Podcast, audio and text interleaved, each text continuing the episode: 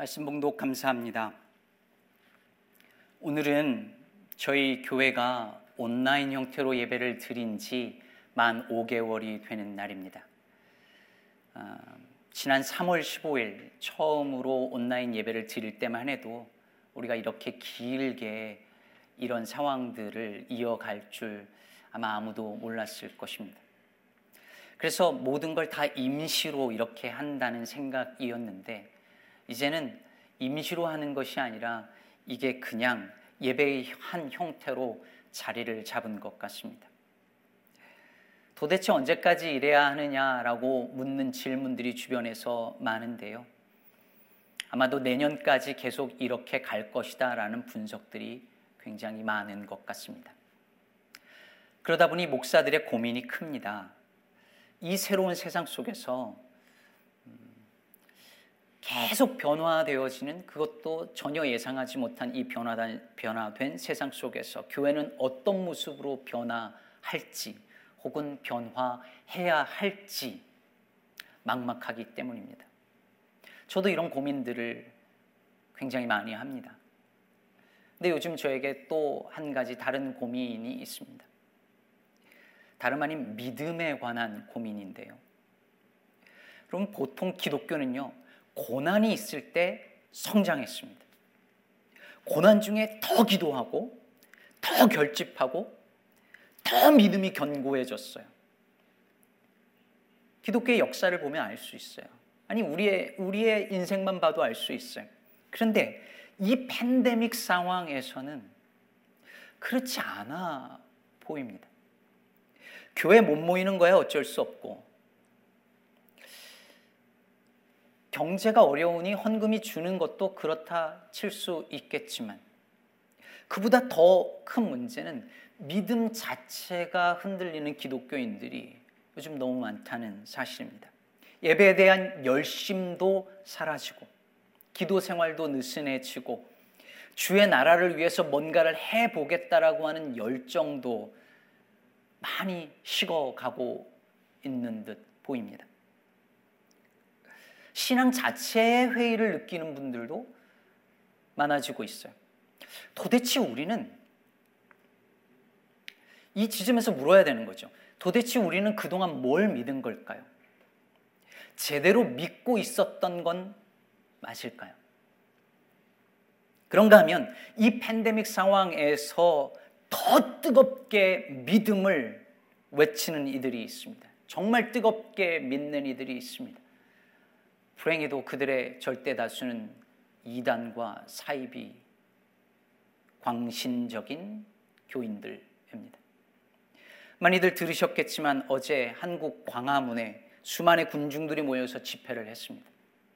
정부와 질병관리본부의 규칙을 따르지 않아서 또다시 바이러스의 배양지가 된 그 교회와 그 교회의 목사가 주도한 집회였습니다.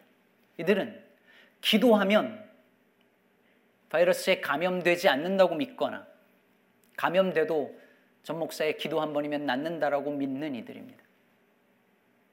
이런 교회들 때문에 지난 반년 넘도록 온 국민이 그토록 고통스럽게 해서 거의 다 진정 국면으로 갔던 코로나 사태가 수포로 돌아가고 2차 유행이 올 가능성이 매우 높아졌습니다. 한국만 그런 게 아니죠. 미국에도 코로나 사태를 사기극이라고 믿고 마스크 쓰는 거를 거부하는 백인 기독교인들이 굉장히 많습니다. 도대체 이들에게 믿음이란 무엇일까요? 우리의 믿음과 저들의 믿음은 같은 것일까요? 다르다면 뭐가 다른 걸까요? 오늘 본문은 하나님께서 악한 열강을 무너뜨리시고 주의 백성을 구원하시는 그날에 백성들이 부르게 될 노래를 소개하고 있어요. 이 노래는 이렇게 시작합니다. 1절을 보면, 우리에게 견고한 성읍이 있으며 여호와께서 성벽과 외벽으로 삼으시리로다. 여러분, 지난주 계속 이 큐티 말씀 묵상하신 분들은 아마 아시겠지만 하나님께서 강대국의 견고한 성읍을 부숴버리시죠. 무너뜨리세요. 그런데 오늘 본문에서 뭐라고 하냐면 그들의 성읍과 다른 견고한 성읍이 있는데 이 견고한 성읍의 외벽 그리고 성벽은 여호와의 구원이랍니다. 그러니까 이 성은 여호와 하나님의 구원의 성읍인 거죠. 그러면 이 견고한 성읍엔 누가 들어갈 수 있어요? 2절에 이렇게 노래합니다. 너희는 문들을 열고 신의를 지키는 의로운 나라가 들어오게 할지어다. 이 문을 열고 들어갈 수 있는 사람들이 누구냐면 유대인도 아니고 제사를 잘 드리는 사람도 아니라 의로운 나라, 즉 의로운 사람들이 들어갈 수 있다는 거죠. 그런데 이 의로운 사람들이 어떤 사람들이냐면 그 앞에 수식어가 붙어 있죠. 신의를 지키는 사람들이랍니다. 그럼 신의를 지키는 게 뭘까요? 3절을 보시죠. 주께서 심지가 견고한 자를 평강하고 평강하도록 지키시리니 이는 그가 주를 신뢰함이니이다. 2절에서 신의를 지키는 의로운 나라를 3절에서 뭐라고 불렀냐면 심지가 견고한 자 이렇게 부릅니다. 그러니까 신의를 지키는 자하고 심지가 견고한 자하고 같은 그룹의 사람들인 거죠. 자, 그러면 꼬리에 꼬리를 물고 한 번 더 질문을 해보죠. 심지가 견고하다는 건 그럼 뭘까요? 여기서 심지가 그 양초의 그 심지가 아닌 건 아시겠죠? 그럼 뭘까요? 여기서 심지가. 이 심지로 번역된 히브리어 에체르라고 하는 단어는요. 사람의 마음, 혹은 마음이나 생각의 어떤 틀, 아니면 사고방식, 혹은 사람이 어떤 지향하는 어떤 것, 뭐 이런 거를 가리키는 단어예요. 창세기 6장 5절에 보면 이런 구절이 나오죠. 여호와께서 사람의 죄악이 세상에 가득함과 그의 마음으로 생각하는 모든 계획이 항상 악할 뿐임을 보시고 라고 할 때에 사람이 마음으로 생각하는 모든 계획, 이게 바로 엣제르입니다. 그러니까 심지가 견고하다 이 말은 그의 마음의 생각 혹은 그 지향하는 바 혹은 그가 계획하는 모든 것들이 흔들리지 않고 한결같이 확고하다는 말이죠. 그래서 새번역 성경은 이걸 어떻게 번역했냐면 늘 한결같은 마음을 가진 사람 이렇게 번역했어요. 그런데 여러분 좋게 번역해서 한결같은 마음을 가진 사람이지 좀 다르게 생각하면 그냥 고집센 사람 아닌가요? 생각이 잘 바뀌지 않고 확고한 사람이란 말은 생각이 굳어있는 사람이란 말일 수 있잖아요. 우리가 흔히 마흔이란 나이를 뭐라 그러죠? 불혹의 나이라 그러죠. 불혹. 미혹되지 않고 흔들리지 않는단 말이에요. 근데 제가 목회를 해보니까요. 정말 마흔이 불혹의 나이가 맞는 것 같아요. 마흔 이상의 교인분들은요. 어떤 설교를 해도 잘 안 흔들거리시더라고요. 미혹되지 않아요. 잘 안 바뀌어요. 진리를 들어도 절대 동요하지 않고요. 흔들리지 않아요. 진리를 들어도 거기에 인생을 걸지 않아요. 마흔 넘으면. 불혹이죠. 여러분 이게 심지가 견고한 걸까요? 아니죠. 이건 그냥 고집센 거죠. 몸만 굳은 게 아니라 마음과 생각이 굳은 거예요. 그래서 저는요. 40대는 물론이고 50, 60, 70, 80대 어른들이 자신이 가지고 있었던 그 과거의 사고 방식의 틀을 깨고 새로운 생각과 가치관을 받아들이려고 애를 쓰고 또 그렇게 행동하는 분들을 보면 정말 너무너무 존경스러워요. 그게 얼마나 어려운지 알거든요. 저도 이제 곧 50인지라. 그럼 오늘 말씀에서 심지가 견고한 자라는 이 말은 그냥 맨날 똑같은 마음과 생각을 가진 그런 사람을 말하는 게 아닙니다. 3절을 다시 보세요. 주께서 심지가 견고한 자를 평강하고 평강하도록 지키시리니 이는 그가 주를 신뢰함이라. 신뢰함이니이다 이렇게 말하죠. 여러분 이게 중요한 것입니다. 주를 신뢰함. 심지가 견고하다는 말은 그냥 내 마음과 생각이 딱 확고부동하다 이런 뜻이 아니라 주님을 향해 주님을 향해 내 마음과 생각이 지향하는 바가 고정되어서 미혹되지 않고 흔들리지 않는다, 이 말입니다. 그래서 유진 피터슨의 메시지 성경의 한국 번역본은 이거를 주께 일편단심인 이들이라고 번역했습니다. 임양한 일편단심, 이게 바로 심지가 견고한 사람이죠. 그럼 반대로 심지가 견고하지 않은 건 뭘까요? 어떤 걸까요? 야고보서 1장 6절에 잘 나와 있습니다. 여러분, 1장 6절에 보면 이렇게 말해요. 오직 믿음으로 구하고 조금도 의심하지 말라. 의심하는 자는 마치 바람에 밀려 요동하는 바다 물결 같으니, 믿음으로 구해놓고 또 의심을 하는 사람이에요. 이런 사람은 바다에서 바람에 의해서 흔들리는 물결 같다는 거예요. 그러면서 이런 사람에 대해서 8절에 이렇게 야고보 사도가 표현합니다. 이런 사람은 두 마음을 품어 모든 일에 정함이 없는 자로다. 영어로는 she or he is a double-minded person, unstable in all she does. 즉, 마음이 하나님께로만 향하지 않고 어떻게 됐냐면 double-minded, 두 갈래로 나뉘어진 상태인 거예요. 믿음으로 구해놓고 의심하는 거예요. 더블마인드인 거죠. 그러면 어떻게 되면 언스테이블하다는 거예요. 뭘 하든지.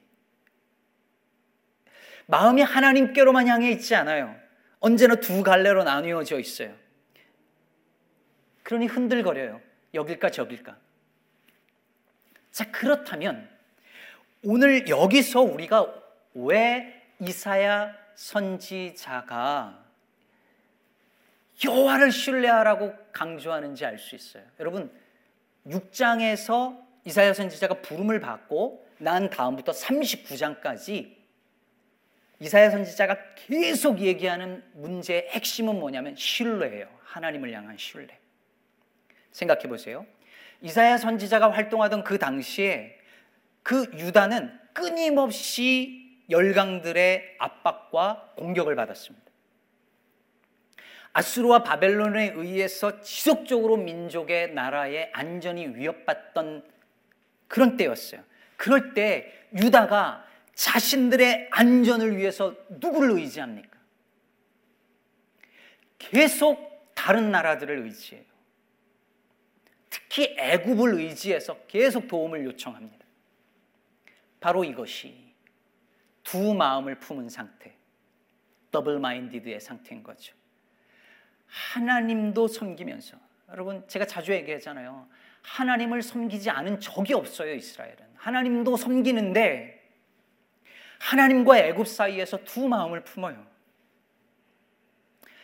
예언자는 바로 그런 백성들을 향해서 하나님을 신뢰하라고, 아니 하나님만을 신뢰하라고 계속해서 선포하고 있는 것입니다. 저는 미국에 처음 와서요, 미국 달러에 저 말이 적혀 있는 것을 보고 되게 놀랐습니다. 뭐라고 적혀 있죠? In God we trust. 우리는 하나님을 믿는다. 야, 미국이 기독교 국가라더니 돈에도 하나님 믿는다고 써놓는구나. 대단하다 싶었습니다. 실제로 이 문구는 1864년에 2센트짜리 동전에 가장 먼저 새겨졌었고요. 1956년 아이젠하워 대통령 때 이것이 미국의 모토로 이렇게 모토가 되면서 종이 화폐에도 다 기록이 됩니다. 그런데 여러분, 미국인들은 우리는 하나님을 믿는다라는 말을 왜 하필 돈에다가 새겨 넣을 생각을 했을까요?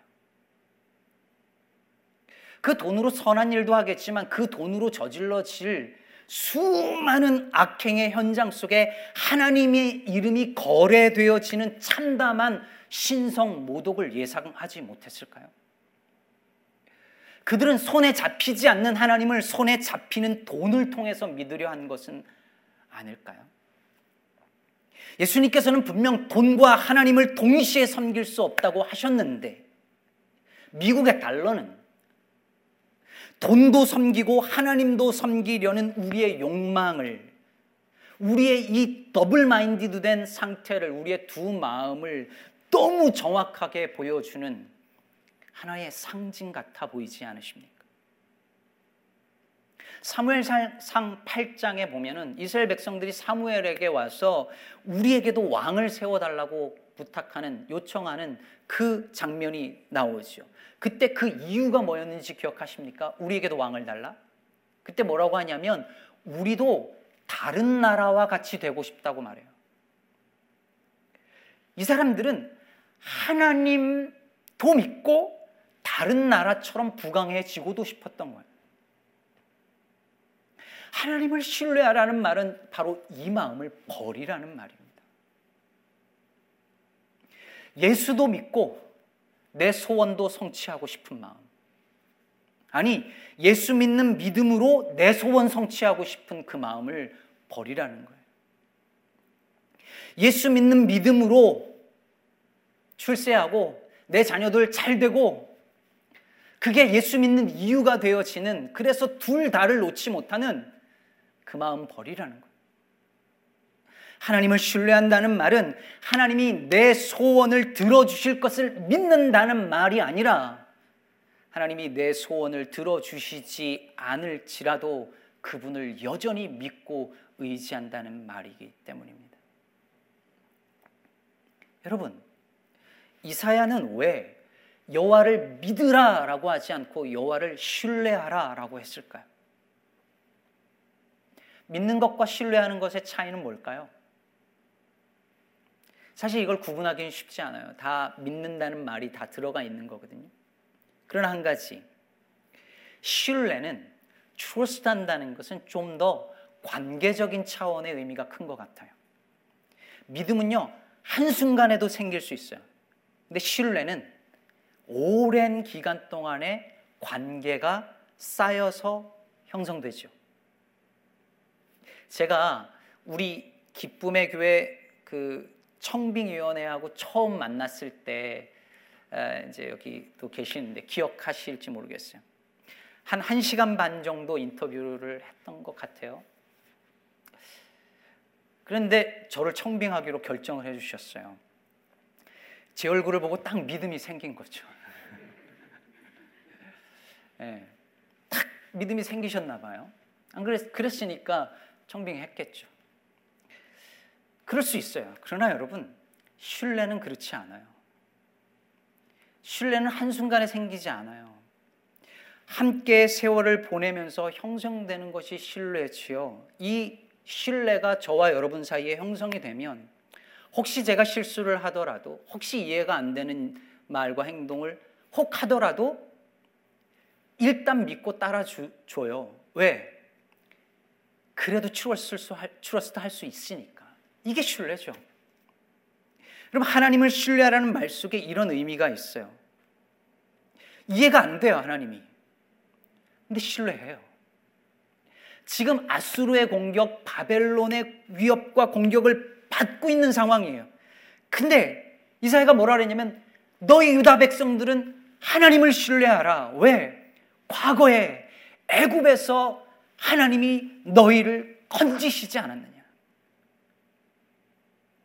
애굽의 압제 속에서도 구원하신 하나님이 너희에게 보여주셨던 그 구원의 역사를 기억하고 그분을 신뢰하라는 말입니다. 그러므로 하나님을 신뢰하는 자는 눈앞의 현실이 암담하다고 하나님을 향한 믿음을 거두지 않습니다. 지금 내 일이 내 맘대로 안 풀린다고, 내 계획대로 진행되어지지 않는다고 의지할 다른 대상으로 갈아타지 않아요. 지금까지 내 삶을 인도해 주신 하나님이 결국은 내 삶을 가장 선하고 바른 길로 인도할 것을 신뢰하기 때문에 믿음의 길에서 떠나지 않는 것입니다. 우리가 믿는 믿음은 기도하면 코로나도 안 걸리고, 걸려도 기도하면 다 낫는다고 믿는 그런 믿음 아닙니다. 병에 안 걸리도록 도와주셨기 때문에 감사하는 믿음이 아니라 병에 걸려도 감사를 잃지 않도록 도와주는 믿음입니다. 병을 낫도록 해주는 믿음이기도 하지만 병이 낫지 않아도 결코 버릴 수 없는 믿음입니다. 그걸 우리는 주님을 향한 신뢰라고 부릅니다. 꼭 정확한 비유는 아닐지 모르겠지만 저는 다니엘의 세 친구가 보여주었던 것이 바로 믿음과 신뢰의 차이라고 생각해요. 풀무불에 들어가도 하나님이 건져주실 것이라고 말하는 건 믿음이죠. 그러나 그리 아니하실지라도 라고 말하는 건 하나님을 향한 절대적인 신뢰 없이는 하기 어려운 고백일 것입니다. 최승자 시인이 30세라는 유명한 시에서 저 유명한 말을 했죠. 이렇게 살 수도 없고 이렇게 죽을 수도 없을 때 30살은 온다. 돌아가기엔 늦었고 앞으로 가기엔 막막한 30의 나이, 뭔가 낭떠러지에 있는 긴박감이 느껴지죠. 그런데 이 시인이 40대가 돼서 쓴 40이라는 시는 좀 달라요. 이렇습니다. 30이 될 때는 높은 벼랑 끝에 서 있는 기분이었지. 이 다음 발걸음부터는 가파른 내리막길을 끝도 없이 추락하듯 내려가는 거라고. 그러나 40대는 너무도 드넓은 국륜 같은 평화로구나. 한없이 넓어. 가도 벽도 내리바지도 보이지 않아. 그러나 곳곳에 투명한 유리벽이 있어. 재수없으면 쿵쿵 머리 방아를 찢는 곳. 그래도 나는 단 한 가지 믿는 것이 있어서 이 40의 날마다 믿는 도끼의 발등을 찍힌다. 40이 되면 부록이어서 흔들림 없이 살 줄 알았는데 30에 느꼈던 그 벼랑 끝, 기분 없을 줄 알았는데 확 떨어지는 건 없지만 40이 되고 나니 가야 할 길이 그냥 평화같이 한없이 펼쳐져 있고 가도 끝이 없는 것 같고 그러다가 유리벽에 쾅 부딪힐 때도 있는 것 같은 느낌을 40대가 되면서 받아요. 근데 시인은 이 시를 이렇게 마무리해요. 그래도 나는 단 한 가지 믿는 것이 있어서 이 40의 날마다 믿는 도끼의 발등을 찍힌다. 이게 무슨 말일까요? 제가요, 한국 나이로 30에 결혼을 하고 결혼하자마자 유학을 왔습니다. 그때 제 마음이 이런 거였어요. 하나님 외에 의지할 사람은 하나도 없는 곳에 나를 던지리라. 나만 그랬으면 됐는데 왜 데리고 와가지고 그랬는지 모르겠지만 그 마음이었어요. 그냥 딱 결혼 축의금 돈 딱 들고 이민 가방 2개씩 딱 들고 그냥 왔어요. 한국에서 재정적인 지원 해준다라고 하는, 조금만 천천히 가면 해준다라고 하는 뭐 그런 거 다 뒤도 안 돌아보고 하나님만 붙들고 가겠다고 왔어요. 객기였죠.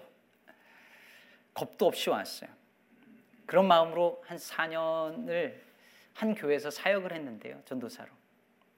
4년쯤 될 때에 돌아보니까 사역의 기쁨이 하나도 없어졌어요. 그 마음 무렵에 유학생활의 그 드라이한 생활 속에서 그랬던 것 같아요. 사역의 기쁨도 없고 사실 제 눈에 열매도 없고 정체되어 있는 것 같아요.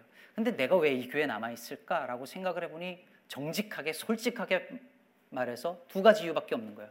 하나는 사례비, 등록금 내야 되니까. 둘째는 여기 붙어 있어야 목사 안수 받으니까.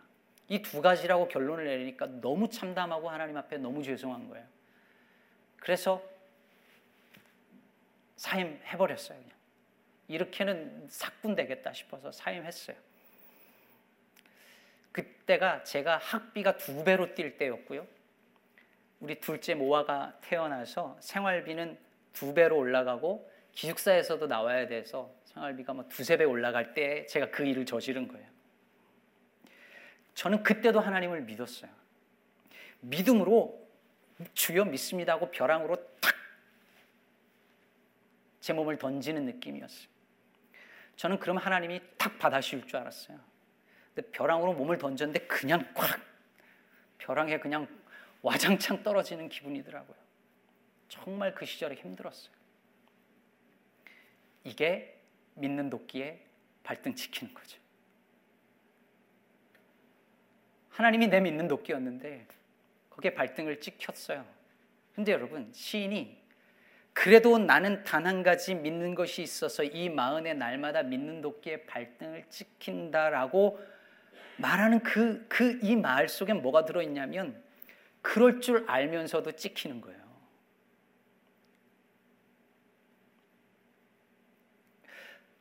그럴 줄 알면서도 믿는 거예요. 하나님께 또 발등 찍힐 줄 알아요. 왜? 하나님 생각은 언제나 내 생각과 다르니까. 근데 여전히 믿어요. 왜 그럴 수 있습니까? 그분의 생각이 내 생각보다 크다는 것을 믿고 그분의 계획이 내 계획보다 선하고 온전하다는 사실을 여전히 신뢰하기 때문이죠. 그래서 하나님이 내 발등을 찍으실지라도, 그걸 알지라도 하나님을 향하여 가지고 있는 내 끝없는 신뢰를 포기할 수 없는 것. 그래서 심지가 견고한 자는 모든 계획이, 내가 세운 모든 계획이 다 무너진 순간에도 주를 신뢰하고, 하나님은 바로 그런 자들에게 3절에서 약속하셨던 평강하도록 평강하게, 즉 샬롬 샬롬, 완전한 평강을 약속해 주시는 것입니다. 사랑하는 성도 여러분, 코로나 사태 속에서 우리가 마음으로 계획했던 것들이 다 수포로 돌아가고, 어디 하나 안전한 구석 보이지 않지만 그 속에서 여전히 하나님을 향한 신의를 지키는 자에게 하나님께서 샬롬 샬롬을 허락해 주실 것입니다. 지금 우리 눈앞에 보이는 건 아무것도 없지만 그 누구도 내년에 어떻게 될지 장담할 수 없지만, 저와 여러분의 가정과 일터가, 직장이, 사업이, 그리고 우리 교회가 앞으로 어떻게 되어질지 누구도 알 수 없지만, 여전히 우리는 우리를 향한 하나님의 계획이 신실하고 선하고 정의로움을 믿습니다. 그러니 부디 다른 곳에서 우리의 안전을 확보하려고 두 마음을 품지 말고 오직 하나님을 신뢰함으로 주께서 주시는 평강을 누리는 저와 여러분, 우리 기쁨의 교회 되기를 주의 이름으로 축복합니다.